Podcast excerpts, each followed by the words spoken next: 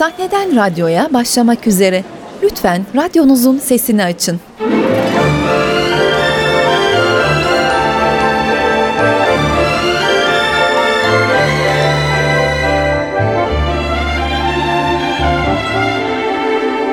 Sahneden radyoya. Oyun Yastık Adam. Yazan Martin McDonough. Yöneten İlham Yazar. Anlatan Atilla Şendil. NTV Radyo ve Devlet Tiyatroları işbirliğiyle hazırlanan Sahneden Radyoya programımıza hoş geldiniz. Bu haftaki oyunumuz Ankara Devlet Tiyatroları'nda İlham Yazar tarafından sahnelenen İrlandalı ünlü yazar Martin McDonough imzalı Yastık Adam. Bunun için başka bir terim var mı bilemiyorum. Hayır yok neden olsun ki yani senin buraya getirilişinle yazdığın öyküler arasında neden bir alaka olsun Bence ki? de. Hem sen sadece bir yazarsın öyle değil mi? Bu bir suç değil ki. bazı yasaklar olacak tabii. Tabii olacak. Devletin güvenliği ve bazı önemli insanların güvenliği için bazı yasaklar E, olacak elbette tabii. canım, tabii olacak. Gerçi ben bunlara yasak Ben demem. hiç yasak demem. Kılavuz derdim daha çok. Evet, evet, bir kılavuz. kılavuz oldu mu insanın öyküye öylece yazı veriyorsun. Bu suç falan sayılmıyor. Bence de aynen öyle. O kadar işte. Neymiş o kadar olan? O kadar olan. Evet. O kadar olan. Şimdi hani bazı gazetelerde, dergilerde bazı öyküler, makaleler okuyorsunuz. Yani polis... Polis hep şöyle yani hükümet... Hükümet şundan başka bir şey değil. Yani bunların hepsi siyasi. Ben diyorum ki sağınızı solunuzu bir tarafa bırakın bana bir öykü anlatın. Bir öykü yazarının yegane görevi öykü anlatmaktır. E benim yaptığım da bu. Ben sosyal içerikli içerikli değilim. Eğer yazdıklarımda siyasi bir şeyler bulduysanız gösterin bana hepsini çıkarayım hatta yakayım değil mi efendim? Oyunun dekor tasarımı Zeki Sarayoğlu'na, giysi tasarımı Funda Çebi'ye, ışık tasarımı Zeynel Işık'a ait. Bak az kalsın unutuyordum. Ben kötü polisim. Ama iyi polis. Her neyse biz dönelim şu edebiyat işine. Ha? Şimdi gördüğümüz kadarıyla burada küçük bir kız çocuğu var ve babası ona hep kötü davranıyor. Ama kız bir gün eve elma alıp geliyor. Elmaları soyup böyle minik parmaklı, minicik gözlü, minicik minicik minicik minicik ayak parmaklı küçük küçük elma adamlar yapıyor. Sonra da bunları babasına veriyor ve sakın yeme diye de tembihliyor. Bunları küçük kızının birer hatırası olarak sakla diyor. Ama doğuştan domuzun dölü baba sırf kıza inat küçük elma adamlardan birkaç tanesini çiğnemeden yutuveriyor. Tabii elma adamların içlerinde jilet olduğu için de adam acılar içinde kıvranarak ölüyor. Ha Katurya? Senin öykün. Ha? Efendim aslında öykünün sonu burası olmalı. Yani kötü baba hak ettiği sonu bulur ama öykü orada bitmiyor. Öykü orada bitmiyor tabii. O gece kız ansızın uyanıyor. Bir de bakıyor ki küçük elma adamlar göğsünden yukarı doğru tırmanmaya başlamış. Sonra kızın ağzını açıyorlar ve ona diyorlar Minik ki... kardeşlerimizi öldürdün sen. Minik kardeşlerimizi öldürdün sen. Oyuncu kadrosundaysa Tolga Tekin, Mesut Turan, Murat Çidamlı ve Buğra Koçtepe var. Yönetmen İlham Yazar, Hacettepe Üniversitesi Ankara Devlet Konservatuvarı'ndan 1989 yılında mezun oldu. Diyarbakır Devlet Tiyatrosu'na tayin oldu ve 1995 yılından beri ise Ankara Devlet Tiyatrosu sanatçı kadrosunda yer almaktadır. Benim ne işim var burada bilmiyorum. Ne anlatmamı istiyorsunuz onu da bilmiyorum. Kimsenin aleyhine bir şey yapmışlığım yok. Ne Yahudiler ne de başka birileri. Ben evime kapanıp öykü yazarım sadece o kadar. Aklıma ne geldi? Abisiyle konuşacağım. Abi okulda Evet biliyorum. Ee, özel bir okul.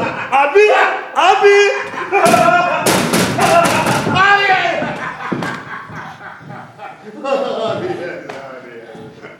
Bak bizim böyle komik bir huyumuz vardır ha. Aklıma ne geldi deriz ama aslında bir şeyin aklımıza başka bir şey getirdiği falan yoktur. Ama bir şey aklımıza başka bir şey getirmiş gibi yaparız. ne kadar komik öyle değil mi ha? efendim a- abim okulda. Abin yan odada. Ama o zaman korkmuştur şimdi. Sen de korkmuşa benziyorsun. Korktum tabii. İyi de neden korkuyorsun ki ya? Abim hiç tanımadığı bir yerde yapayalnız diye korkuyorum. Arkadaşım onun ödümü koparacak diye korkuyorum. Sonra da gelip benim ödümü koparacak diye korkuyorum. Bakın eğer yazdıklarımda beğenmediğiniz bir şeyler varsa buyurun beni suçlayın ama lütfen bu yüzden abimi ellemeyin. Onun bu işlerle hiçbir ilgisi yoktur. Öykülerimi belki sadece onu okumuşumdur. Ama bu yüzden onu suçlamanız hiç daha adil değil. Abimi görmek istiyorum. Hemen şimdi. Hayal gücünün sınırlarını zorlayan bir yazar. Yazılan öykülerde kurgu ve gerçek karışıyor. Bu öyküler çocuklarınıza okumak isteyeceğiniz türden olmayabilir. Sanat, zeka, polis şiddeti, çaresizlik ve masumiyet çatışıyor. Dengeler üzerine soluksuz izlenecek bir polisiye gerilim. Yani Hamer'in köyü. Hani şu Fareli köyü kavalcısı masalındaki ah, Hamer'in köyü. e, Anlamadınız mı? Hamelin köyü, evet. Bakın şimdi bu çocuk Fareli köyü kavalcısı köyün bütün çocuklarını topladığı zaman onun arkasından yetişemeyen sakat çocuk.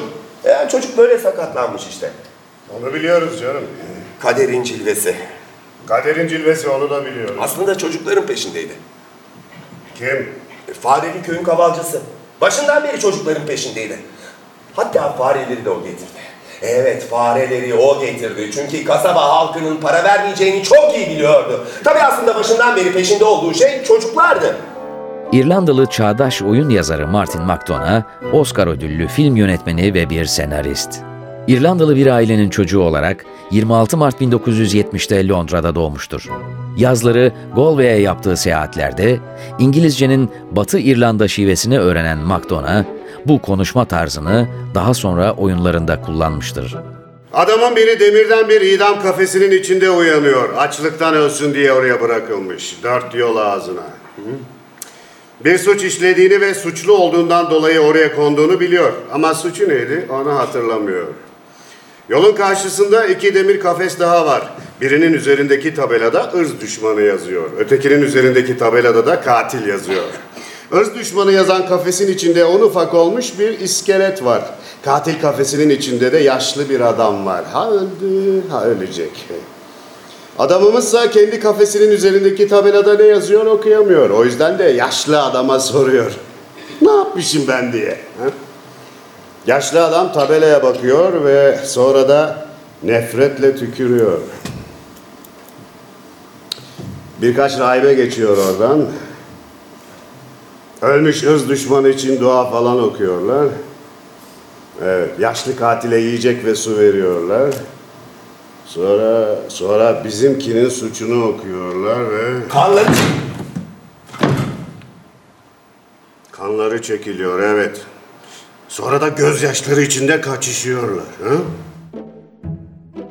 Tiyatro eserleri arasında iki kara mizah üçlemesi, Galway üçlemesi ve Aran Adaları üçlemesiyle bir kara fantezi, Yastık Adam ve iki de radyo oyunu bulunmaktadır. McDonagh ayrıca sinemayla uğraşmaktadır. Çektiği Six Shooter, Altı Patlar isimli kısa filmle 2005'te en iyi kısa film dalında Oscar kazanmıştır. Irmağın kenarındaki kasabanın masalı. Bir varmış, bir yokmuş. Güldür güldür akan bir ırmağın iki kıyısında sokakları minik çakıl taşlarıyla bezeli bir kasaba varmış. Bu kasabada kasabanın diğer çocuklarıyla pek iyi geçinemeyen bir oğlan çocuğu yaşarmış.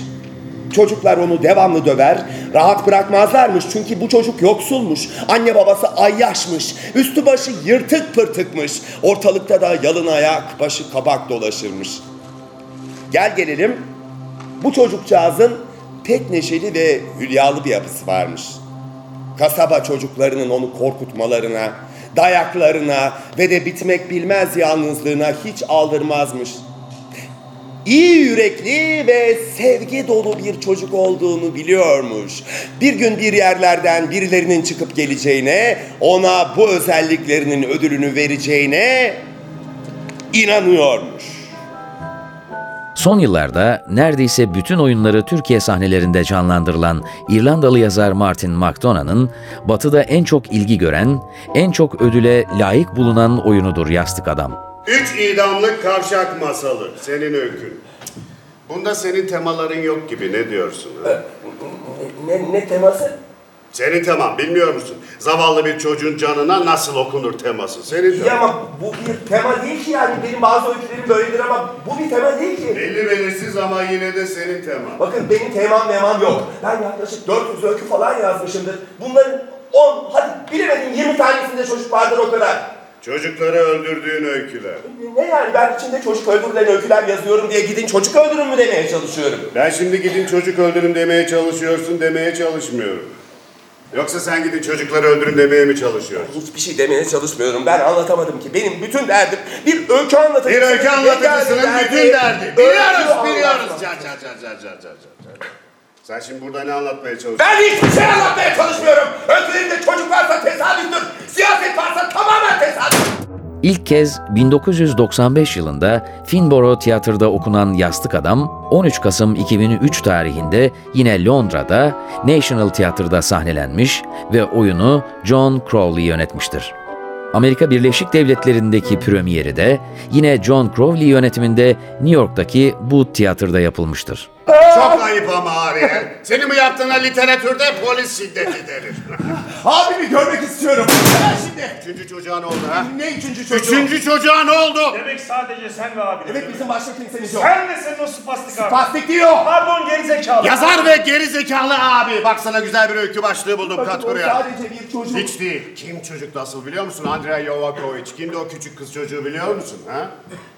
Gazetelerden sadece. Gazetelerden sadece. Onun hakkında başka ne biliyorsun? Gazetelerden sadece. Çöplükte bulunan. Çöplükte bulunan kız nasıl öldürülmüş biliyor musun? Ha? Hayır. Gazeteler bir şey demiyordu öyle değil mi? Peki Aaron Goldberg kimdi onu biliyor musun? Hı? O da gazetelerden sadece. Gazetelerden sadece. Yahudi mahallesinin arkasındaki çöplükte bulunan çocuk nasıl öldürülmüş biliyor musun Katuryan? Gazeteler hiçbir şey demiyor. Gazeteler hiçbir şey demiyordu. Gazeteler birçok şey demiyordu. Gazeteler kaybolan kız hakkında da bir şey demedi. Üç gün önce sağır dilsiz küçük bir kız çocuğu kayboldu. Aynı bölge, aynı yaş Katuryan. Ama o gazeteler bu gece bir şey diyecek. O gazeteler bu gece bir şey diyecek. O gazeteler bu gece çok şey söyleyecek. Sadisiz kız hakkında mı? Sadesiz kız hakkında, itiraflar, infazlar hakkında, bütün bu olup biten ıvır zıvır hakkında. Bakın ne anlatmamı istiyorsunuz anlayamıyorum ki. Gerçek hayatta çocuklar öldürülüyor diye içinde çocuk öldürülen öyküler yazmamalı mıyım? Oyun birçok ödüle aday gösterilmiştir. 2004 yılında en iyi oyun dalında Laurence Olivier ödülünü, 2004-2005 sezonunda New York Drama Critics Circle en iyi yabancı oyun ödülü ve iki Tony ödülü almıştır. Bir varmış, bir yokmuş. Bir oğlan çocuğu varmış. Annesi babası ona her şeyi veriyorlarmış. Sevgi, şefkat, sıcaklık. Hiçbir şey esirgemiyorlarmış ondan. Bu oğlanın güzel mi güzel bir ormanın ortasındaki kocaman bir evde kendine ait küçücük bir odası varmış. Dünyanın bütün oyuncakları onunmuş. Bütün boyaları, kitapları, kağıtları, kalemleri, yaratıcılığın tohumları onun içine ta çocukluktan atılmış olduğundan ilk aşkı olmuş yazmak. Öyküler, kısa romanlar, peri masalları hepsi de ayıcıklar, domuzcuklar ve melekler hakkında mutluluk dolu renkli şeylermiş. Bazıları iyiymiş, bazıları çok iyiymiş. Ebeveynlerin deneyi iyi sonuç vermiş. Ebeveynlerin deneyinin ilk bölümü iyi sonuç vermiş. Gel gelelim 7. doğum günü gecesinde kabuslar başlamış. Yandaki odanın kapısı hep kilitli ve sürgülü tutulurmuş. Çocuk da nedeni nedir merak etmezmiş, sormazmış hiç. Ta ki matkap cızırtısı, sürgülerin sağlamlaştırılma takıntısı, elektrikli aletlerle yapılan işlerin tek düze bızırtısı ve de sanki ağzı bir şeyle tıkalı bir çocuğun kalın tuğla duvarlar arkasından gelen çığlıkları onu rahatsız edinceye kadar her gece her gece her gece oluyormuş bu. Uykusuz geçen her gecenin sonunda dün gece duyduğum o sesler neydi anne diye sorarmış umarsızca.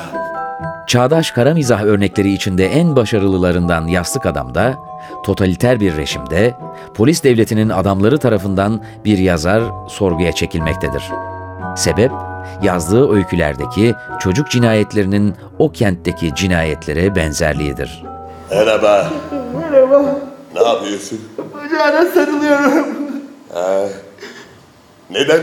Canım çok yanıyor. Canım bu kadar çok yanıyorken abi bir bacağına sarılmaya hakkım yok mu benim? Var tabii. Katuryana her zaman izin var. Sen, ah sen, sen nasılsın peki canım? İyiyim. Ama biraz canım sıkıldı. Amma bağırdın. Ne yapıyorlardı sana? İşkence mi? Acıttı mı? Acıtmasa işkence olmazdı değil mi Mikail? Doğru. İşkenceci adam da acıtır demişti. Seninki, seninki acıttı mı? Benimki ne? Sana yaptıkları işkence. Ne yapıyorsun? Yaralarına bakıyorum. Bana bir şey yapmadılar ki. Ah ne? Adam bana işkence yapacağını söyledi. Ben de bu acıtır dedim. Sonra o ne duymak istiyorsa hepsini söyledim. O da bana işkence yapmaktan vazgeçti. Ama çığlık attığını duydum. Attım. Çığlık atmamı o istedi. Çok iyi çığlık atıyorsun dedi. Yani adam sana konuşman gerektiğini söyledi. Sen de o ne istediyse hepsini söyledin öyle mi? Aynen öyle.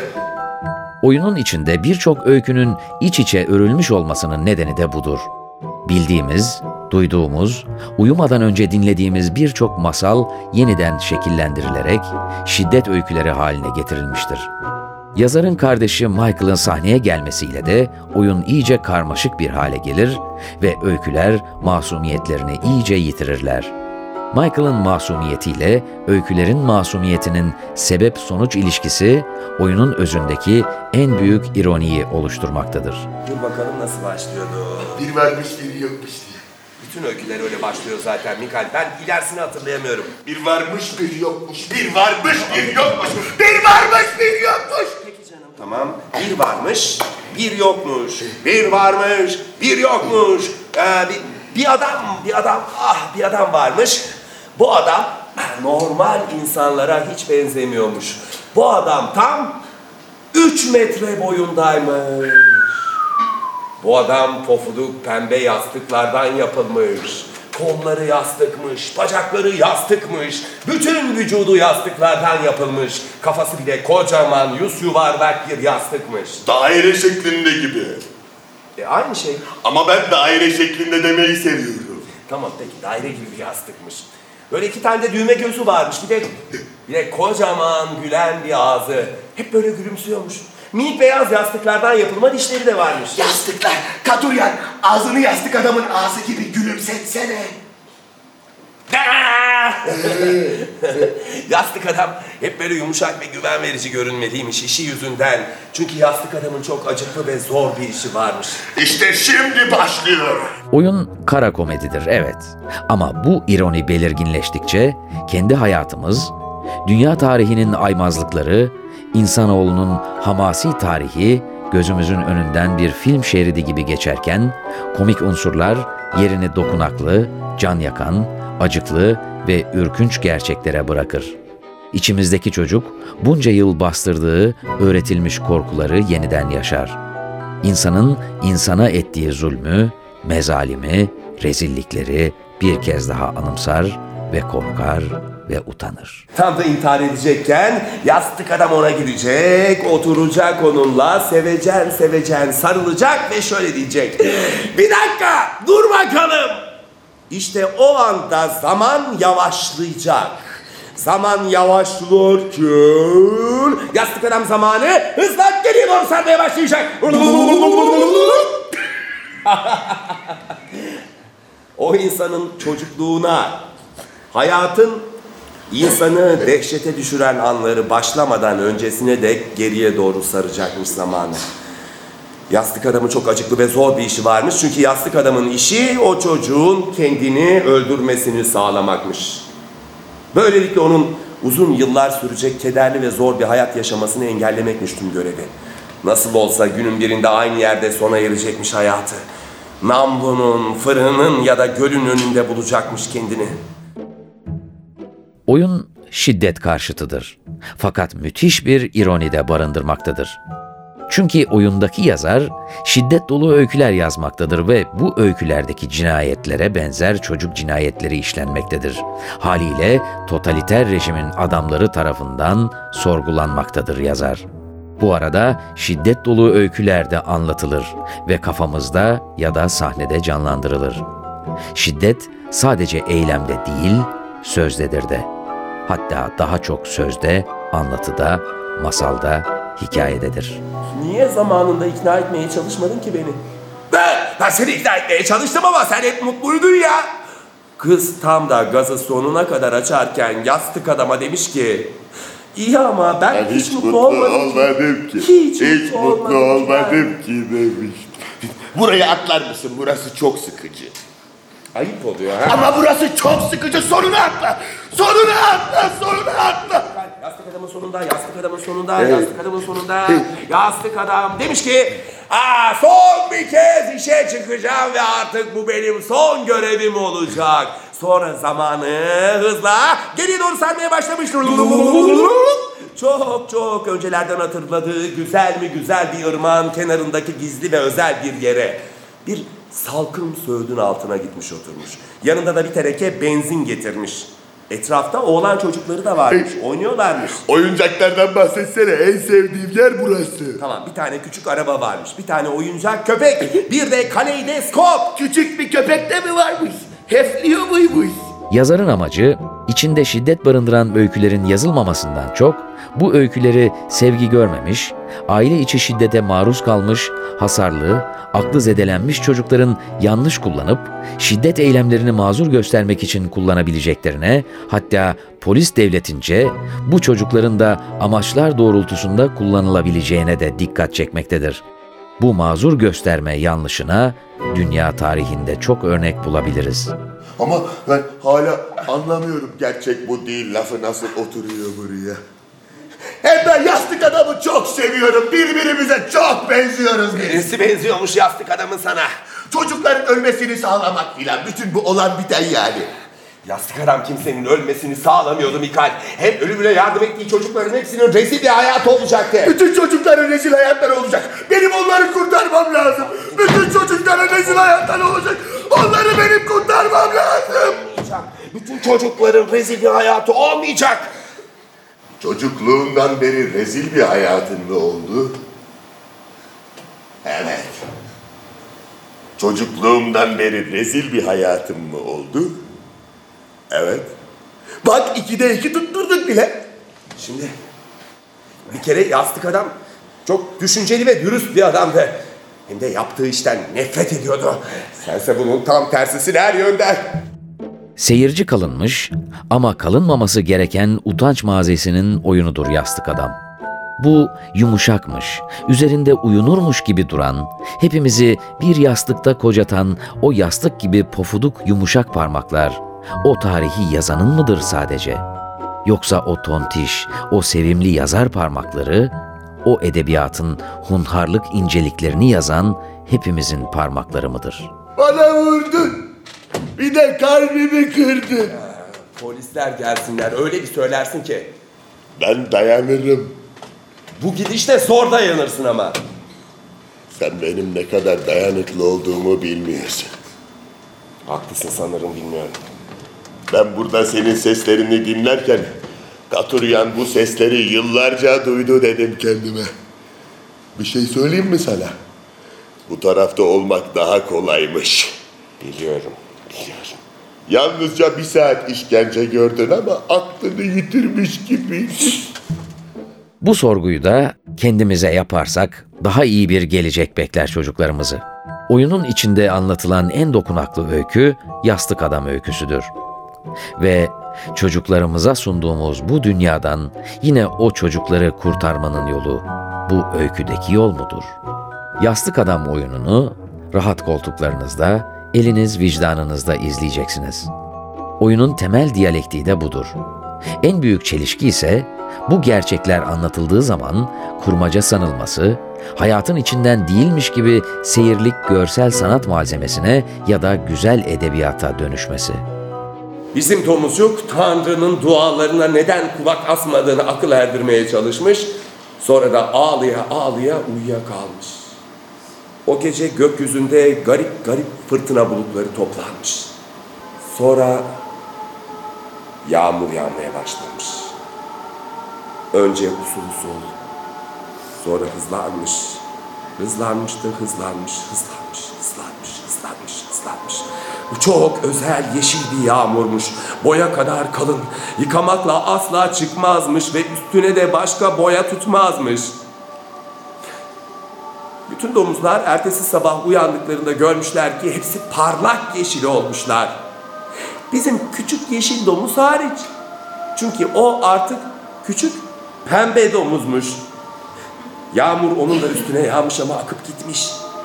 Çünkü çiftçiler onu daha önce üstüne boya tutmaz boyayla boyamışlar. Üstüne boya tutmaz boya.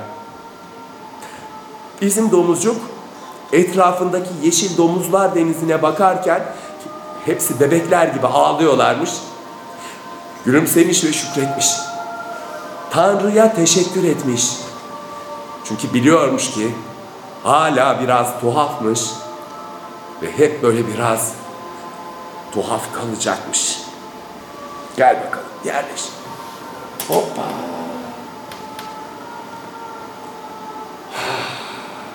Sevdin bunu değil mi Mikael? Yani severdin bunu. İçinde jilet yok. Ayak parmakları yok. Hoş bir masal.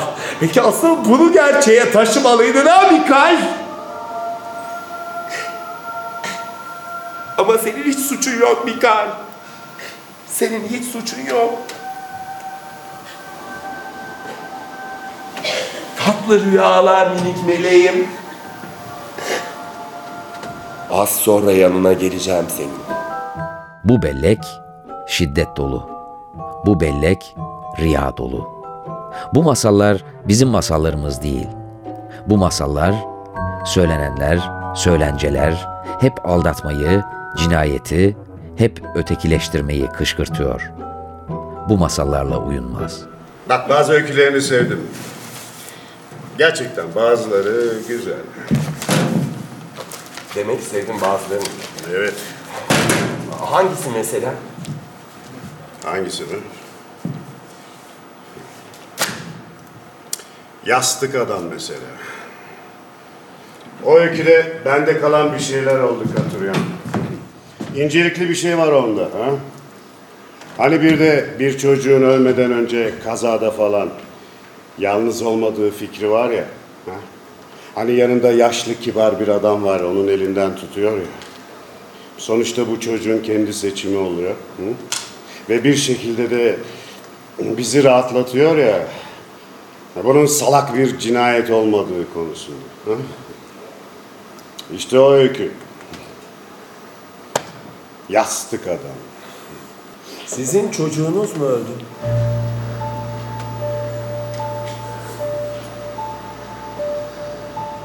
Haftaya yeni bir oyunla buluşmak dileğiyle. Hoşçakalın. Ölmeden önce ona bağışlanan 6 saniye boyunca Katuryan Katuryan kardeşi için dua etmek yerine ona bir öykü anlatmaya çalıştı. Bu anlattıysa bir öyküden daha çok başka bir öyküde atlanmış bir paragraftı. Anneciğiyle babacığı ona tam yedi yıl boyunca işkence yapmaya başlamadan az önce Mikal Katuryan adında gürbüz, neşeli ve sağlıklı bir çocuğun ziyaretine pofuduk yastıklardan yapılma ve kocaman gülen bir adam çıka gelmiş. Adam Mikal'le bir süre oturmuş, ona ileride nasıl berbat bir hayatı olacağını, bu hayatın nasıl sona ereceğini, kardeşinin onu soğuk bir hapishane hücresinde nasıl boğacağını anlatmış. Hayatına şimdi son versen de bütün bu işkenceye katlanmazsan çok daha iyi olmaz mı diye sormuş ona. Ve Mikal de demiş ki, "İyi- iyi ama ben hayatıma şimdi son verirsem kardeşim bana yapılan işkence seslerini duymayacak. Öyle değil mi? Bu doğru demiş yastık adam. İyi ama kardeşim bana yapılan işkence seslerini duymazsa ileride yazacağı öykülerin hiçbirini yazamayabilir öyle değil mi? Aynen öyle demiş yastık adam. Nikal bu konuda biraz düşünmüş. Aa, öyleyse işleri olduğu gibi bıraksak çok daha iyi olacak. Ben bütün bu işkencelerden geçeyim. Katuryan bütün bu öyküleri yazsın ve olan olsun. Çünkü ben onun onun yazdığı öyküleri çok seviyorum. Çünkü ben ileride onun yazacağı öyküleri gerçekten çok seveceğim.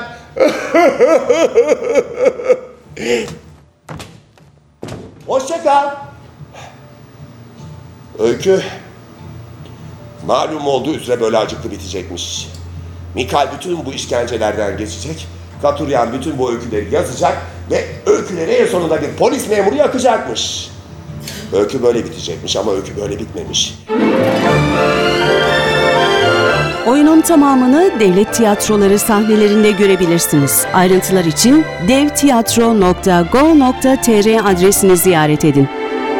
Sahneden radyoya.